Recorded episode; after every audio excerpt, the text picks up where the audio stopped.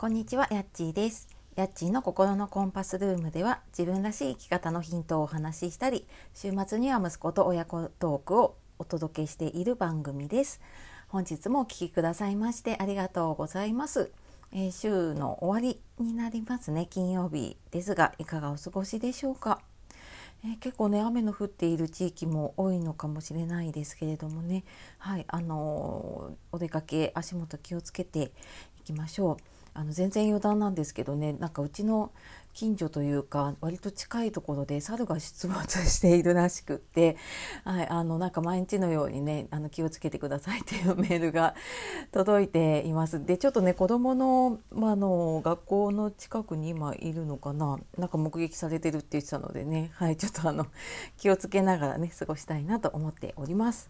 はいで、えー、今日はですね短所を長所に変えるにはどうしたらいいかっていう話をしていこうかなと思います。えー、これを聞いているあなたはねあ私いいところないなとかいや私なんかそんな、ね、あの短所ばっかりで長所なんてないよって思うことって、ね、ありませんか？まあ、これね私ももちろんあの 短所上げればきりがないぐらいあるんですけれどもね、まあ、それをなんかどう変えるかっていうところにをねあのやってきているので、まあ、気にならなくなってるっていうところもあるんですけれどもじゃあこれねどうしたらいいかっていうと、まあ、短所を長所に言い換えてみるっていうことですね。これ多分きっと聞いたことのある方とかねやったことのある方もいるかと思います。うんと例えばというかその自分がね短所だと思うものをあのかりやすいのはなんかいっぱいこう書き出してみてそれを長所になる表現に変えていくっていうことをするだけで自分が短所だと思ってたものの見方が変わったりとかするんですね。で短所どんなものがあるかな？例えば何かこう何をやっても続かないなとかね秋っぽいなって思う方って全く切り替えが早かったりとかねあの好奇心とかチャレンジ精神がある方だったりもしますよね。であとまああの今まだまだね自分にはこうスキルもないし未熟だなって、うん、なんか思っているとしたら、まあ、それはこの成長のね余地があるというか、うん、まだまだこれからね伸びしろがあるなっていうことだったり、うん、なんかどんな短所でもその長所になる表現に変えていけると、うん、それはなんか自分の長所に変わ変わっていくというか見方が変わっていくんですよね。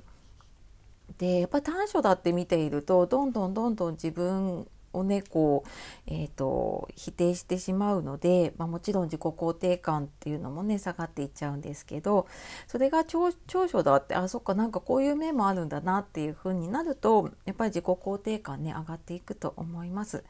でこれやっぱりねあの心の筋トレで毎日あのこういうのをちょっとずつね続けていったりとか、まあ、たまにちょっとね自分と向き合う時間でこういう、まあ、短所をちょっと長所にあの表現変えてみたりとかってしてみるとやっぱりなんかあの一つの物事に対して今までマイナスにしか取れなかったものがねプラスに取れるようにとかなってきますので、うん、なんか日々ねそういうのをちょっと意識してみると変わってくるかなって思います。はいまあ、私もねまだまだあの